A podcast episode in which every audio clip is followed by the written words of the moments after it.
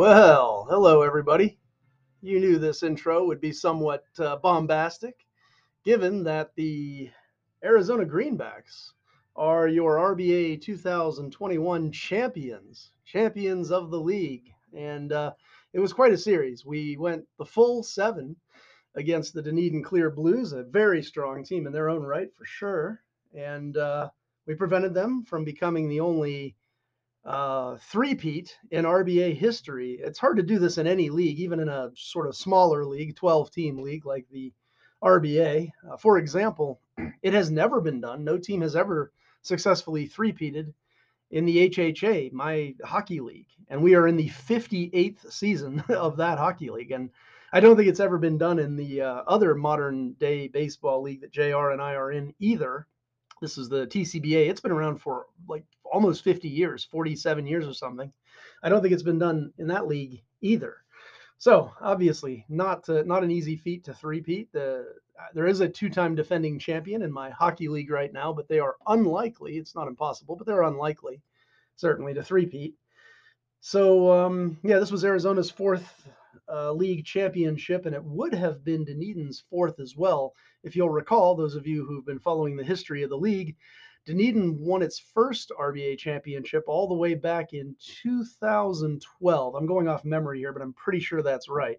2012, Dunedin won the uh, won the RBA championship. They had been to the RBA championship once before that when they lost to Cooper in 2009. If all mistakes are mine on this, I'm going off memory, but I think that's correct. Anyhow, uh, so congratulations to me, I guess, and uh, and also to Josh Tingler, who put together a very strong team in 2021, and as we'll see, has another strong team in 2022. Uh, Jr. Whenever you listen to this, please send me the plaque. I uh, I want that. So anyway, we're not gonna we're not gonna talk uh, anymore about the 2021 championship. Some people got to see it. The rest got the file from Jr. But it did go all seven games.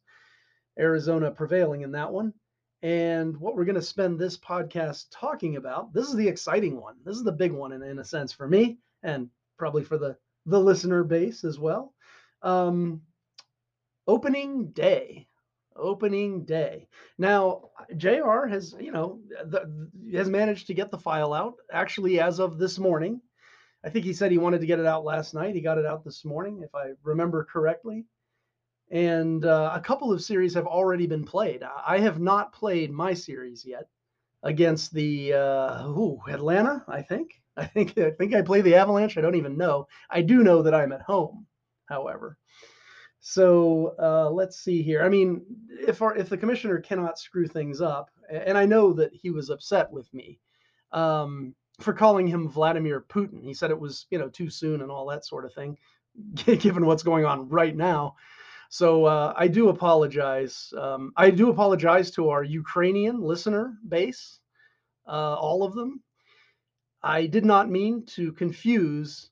I did not mean to confuse our commissioner um, with Vladimir Putin. Right? I, I, didn't want to confuse Vladimir Putin with our actual commissioner. I got the identity wrong. Um, our actual commissioner, of course, is Adolf Hitler. Too soon? Too soon, Jr. Still too soon? Anyway, uh, he's terrible. We know this. Uh, I'm not saying anything we don't already know. So let's talk a little bit about the 2022 RBA season, shall we? It has just begun. And I will kick this off by reading the spreadsheet scores first going into RBA weekend, so pre RBA weekend, uh, and then after everything, you know, after the dust settled on everything, the auction, the draft, and and the trades that have been made right up until now. I'm pretty sure my spreadsheet has everything incorporated. It's been some work, uh, especially with all the trading that's happened. I mean, this is insane. But I think I think we are up to date.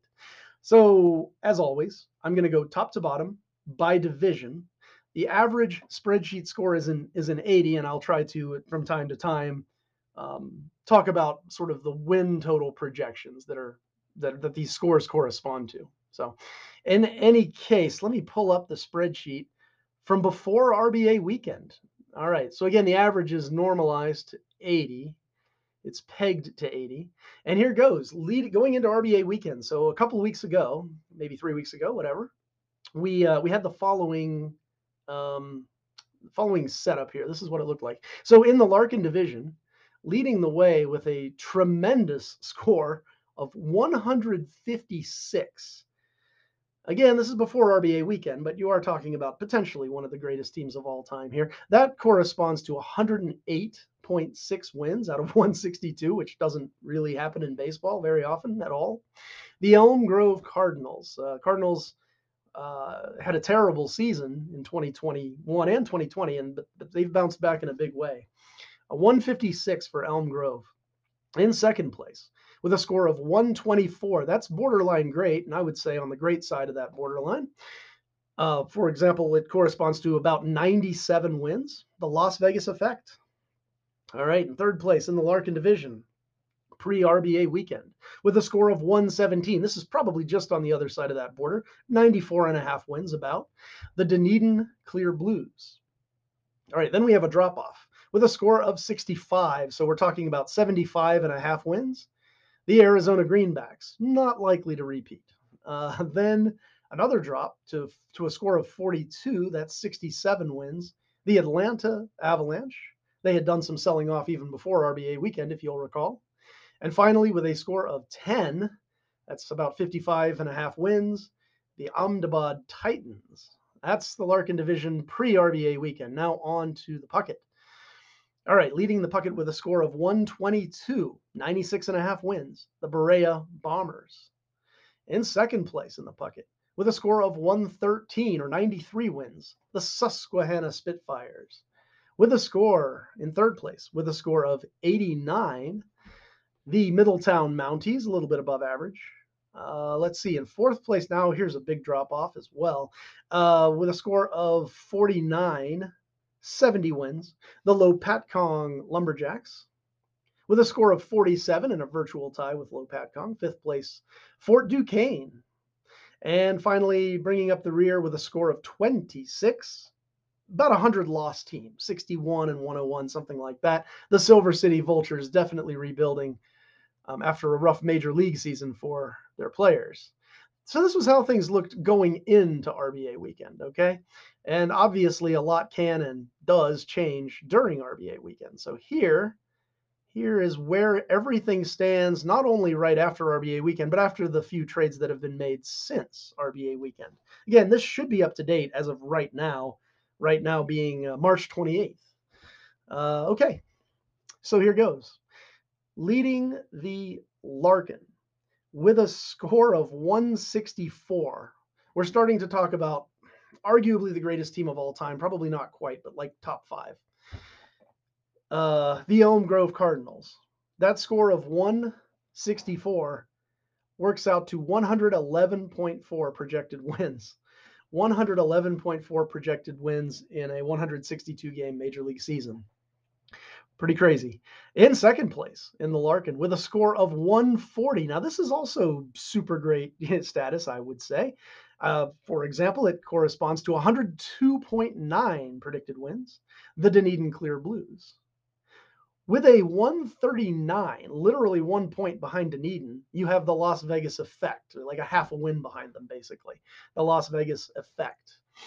Uh, in fourth place in the Larkin with a score of 78, pretty much the definition of league average, we have the Arizona Greenbacks, again with a 78.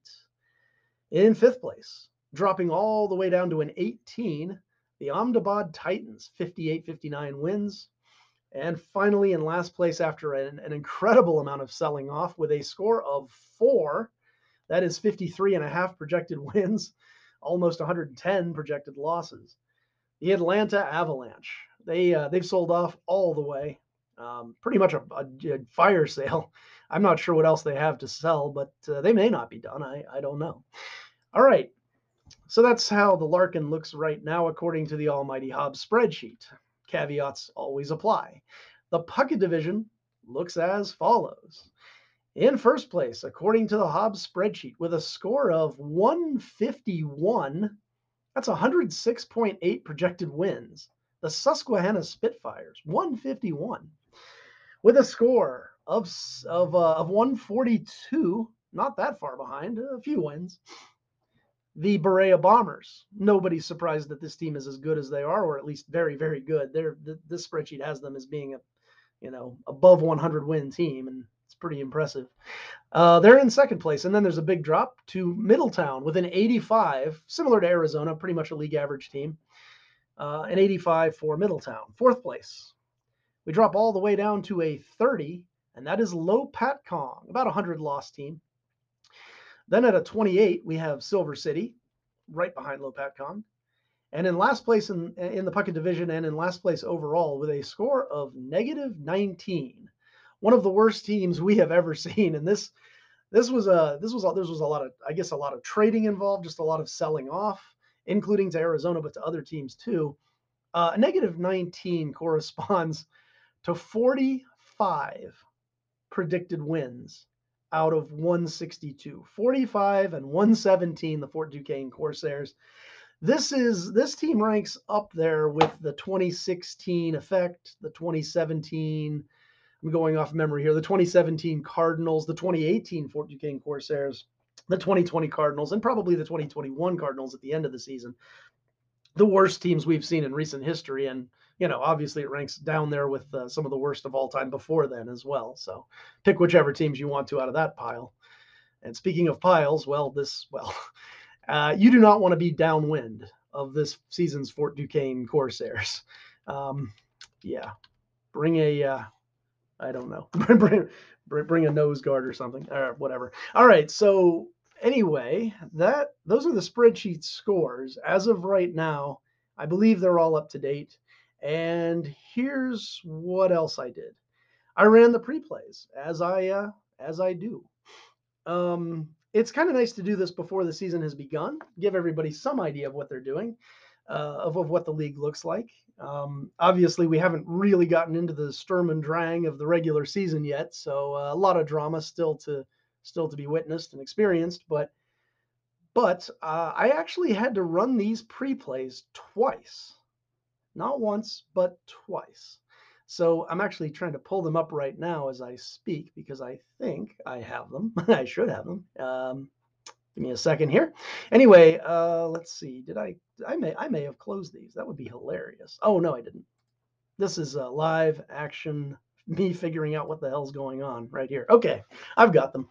I've got them. So I was just saying that I had to run the pre-plays twice, and the reason is I ran them. I ran what I always do just to fill anybody in who's not sure. What I always do is I run 20 full season, that is to say 162 game um, pre plays before the season begins. I use five different micromanagers four times each. And I tend to use the ones who are used the most in the actual C, uh, leagues that I'm in. So that would be Butch Kelly 2, Buck Miller 2, Buck Miller 4, Buck Miller 5, and Cap Anson 4. Cap Anson, wow. Cap Spalding 4. Uh, so four times each for those five managers. And I ran 20 of these things like maybe a week ago. And then there were a bunch of trades. And because it doesn't take long, it really does not take long for me to run 20 of these things. Um, earlier today and maybe last night a little bit, I ran 20 more with the updated rosters. Um, I have to do a few things when I do this. These pre-plays are not perfect, but I tend to trust them a good bit. They I, don't tell my spreadsheet I said this, but if forced to choose, I would uh, I'd put my faith in the in the pre-plays before the spreadsheet scores. But I'll compare the two. Anyway, uh, here goes. I will. Um, so I reran these. Oh, and I I added one player two players actually, one innocuous pitcher, one innocuous hitter to each team because we seem to be having more usage problems now than before. Probably having to do with the way baseball is played these days uh, and the low usage on a lot of guys, especially pitchers. That's my guess. So anyway, I uh, I created. I've never done this before, but I created players. You can do this on Advanced Draft if you have the APBA baseball program. And I, I created players and I named them after good old 1990s hockey goons because that's the way I do things.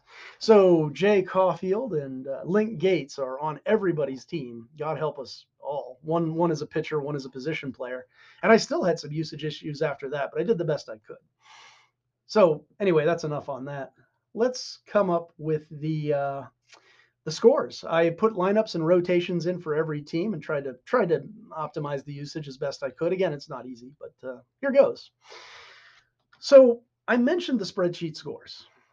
And I was thinking there might be a problem with the spreadsheet because that dispersion between the good teams and the bad teams was just incredible. Let's see if that translates over. Let's see if that translates over to the um, the the the pre-plays.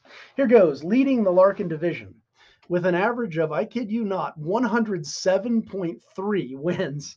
One of the highest totals I've ever seen. The Elm Grove Cardinals. So I think I, I think my spreadsheet picked them to win 111. Um, apparently the uh, this is pretty much right on it, just a few wins behind. 107.3 for Elm Grove. They made the playoffs 20 out of 20 times. All right, in second place in the Larkin division with an average of 102. 102 wins. The Las Vegas effect. They made the playoffs 19 out of 20 times. They did miss once. Third place in the Larkin division with an average win total of 95.3, the Dunedin Clear Blues. So far, the team's pretty much where the spreadsheet had pegged them, pretty much almost exactly where the spreadsheet pegged them. Dunedin finished a bit lower, actually. I had Dunedin at about a 103 uh, average wins by the spreadsheet. They finished with 95.3 here. They make the playoffs only nine times out of 20 with a 95 win team.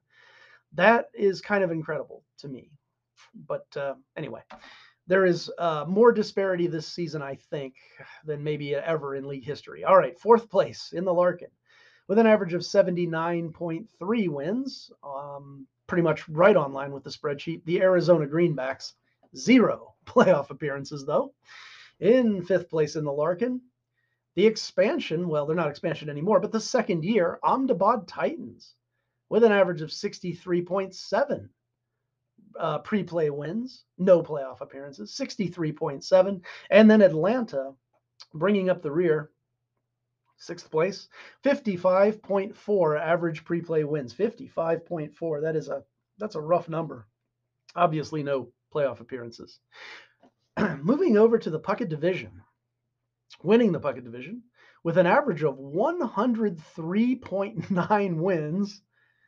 So my spreadsheet actually doesn't seem to be off. I went ahead and even took like 10 minutes or so and compared it to the past few season spreadsheets to just make sure that there weren't any mistakes. And it turns out there really just is this much dispersion in the league uh, this year. Anyway, winning the Puckett Division with an average of 103.9 wins the Susquehanna Spitfires. They make the playoffs 20 out of 20 times. That's hard to do, obviously. Uh, second place in the Puckett will surprise nobody. The Berea Bombers, averaging 97.7 wins per pre-play and making the playoffs 12 out of 20 times. Um, interestingly enough, I, I mentioned that uh, Dunedin made the playoffs nine times and Berea made the playoffs 12 times. Those two teams actually tied for the last playoff spot twice in, in, in, consecutive replays that I ran. They finished with the same record. Uh, and and so and they had the fourth or tied for the fourth playoff spot. So interesting enough there. Uh, Middletown finishes third in the Puckett division with an average of 79.3, exactly the same as Arizona. Um, 79.3 wins per pre-play, no playoff appearances. In fourth place, the Lopatcong Lumberjacks. This is not a terrible team. It's a bad team, don't get me wrong, but it's not a terrible team, especially for a second year franchise. 71, uh, 71 and 91 average season for them. No playoff appearances, though. Silver City comes in fifth with an average of 64.9 wins. And in last place, my spreadsheet called it with an average of 52.3. That is significantly above the, I guess, the 45 wins that my spreadsheet predicted. 52.3 the um, the Fort Duquesne Corsairs. So the best pre-play of all, not too surprisingly, was Elm Grove. They had one pre-play in which they went 118 and 44. That would break the record for best regular season in RBA history, a record, incidentally, held by Elm Grove, a record that is 20 years old. the worst pre-play of all, not surprisingly, held by Fort Duquesne. They had a pre-play in which they won 40 games and lost 122. That's awful, but it would not break the record for worst pre-play ever. It actually would not, because the 2016 Las Vegas effect in the actual RBA season went 37 and 125. 37 and 125.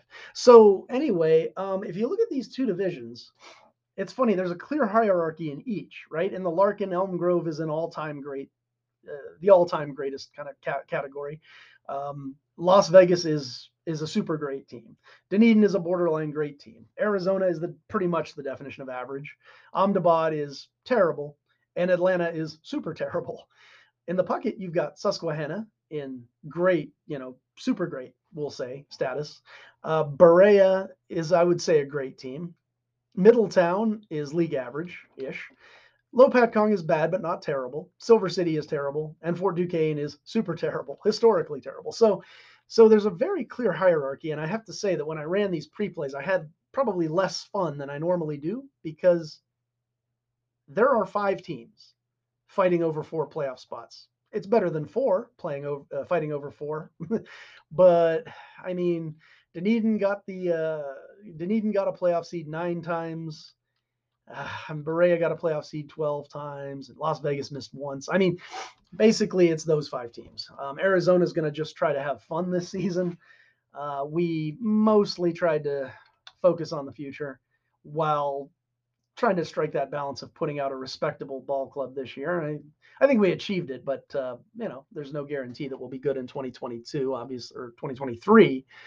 Uh, we're just hoping, and I think Middletown is kind of in the same boat. Uh, anyway, so I think that's about it. I, I don't think I have anything else. Um, I probably forgot one or two things, but you know, I uh, I didn't do a whole lot of prep for this one because uh, I don't know. I'm excited to play my series, I guess, my uh, my opening home series, and I think that's going to be it for now. Uh, we will be back in early May, uh, possibly even late April. I'm trying to kind of get these out a little bit early um, with uh, the 30th episode of This Week in Fake Ball, in which we will pick up on the league's history, beginning with what we now call the modern era. We left off, we left off at the end of 2013, and we didn't know it at the time, but 2014 was going to be a time of great change in the RBA's history. We moved from 81 games per team to 162. We moved from JR's old calculator based program, which he was then running on his computer, to APBA baseball. And um, very shortly after 2014, we would introduce cash. I believe cash uh, was introduced in 2015. The auction was introduced in 2016. And teams started playing their games in uh, 2015, I believe it was, as well. So there was a sort of transitional phase that really began in 2014 and probably finished in 2016 that we're about to talk about over the next several months. So, hope you join me for that. It should be fun. And we're getting now to a recent enough part of the league's history where more coaches um, were coming into the league. So, we're not far off of uh, Aaron Anderson coming in, um, John Ritchie, even, I believe. Uh, anyway, and uh, some others. So, it should be it should be pretty interesting. For now, though, I think that's all I have. So I'll talk to you in about a month. And by then, the season will be well underway, and we should have a good time seeing how everything plays out. I'll I'll talk to you all in about a month. Until then, have a good one, everybody.